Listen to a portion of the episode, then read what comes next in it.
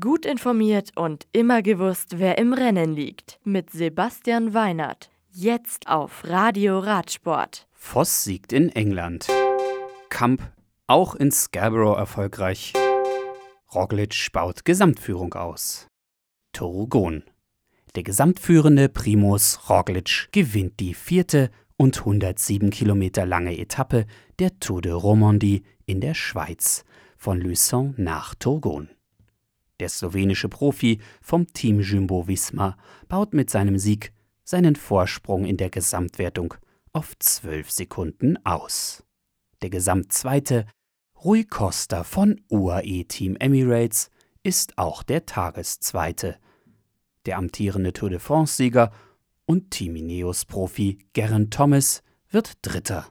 Emanuel Buchmann vom Team Bora Hans Grohe ist als Tagesachter der beste Deutsche im Feld. Buchmann belegt auch in der Gesamtwertung einen Top-10-Platz. Scarborough. Nachdem Rick Zabel vom Katjuscha Alpecin-Team das gestrige Teilstück gewinnen konnte, ist es heute Alexander Kamp vom dänischen Rival Readiness Cycling Team. Vor Team Ineos-Profi Chris Lawless und Greg van Avermaet von CCC der sich die 132 Kilometer lange Etappe der Tour de Yorkshire holt und jetzt auch die Gesamtwertung anführt. Marianne Voss von CCC siegt auf der letzten Etappe des Asta Tour de Yorkshire Women's Race. Sie gewinnt von Brylington nach Scarborough im Sprint nach 132 Kilometern vor Mavi Garcia von Movistar und Soraya Paladin von Aleci Bolini. Die Niederländerin Voss holt auch den Gesamtsieg des zwei Etappen umfassenden Rennens.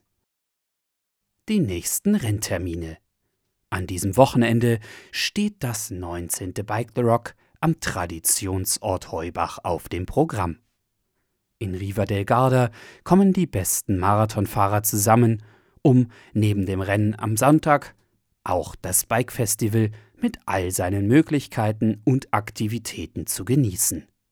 Der Giro d'Italia startet dann am kommenden Wochenende mit einem Prologzeitfahren in Bologna und endet drei Wochen später nach der 21. Etappe und knapp 3567 Kilometern in Verona.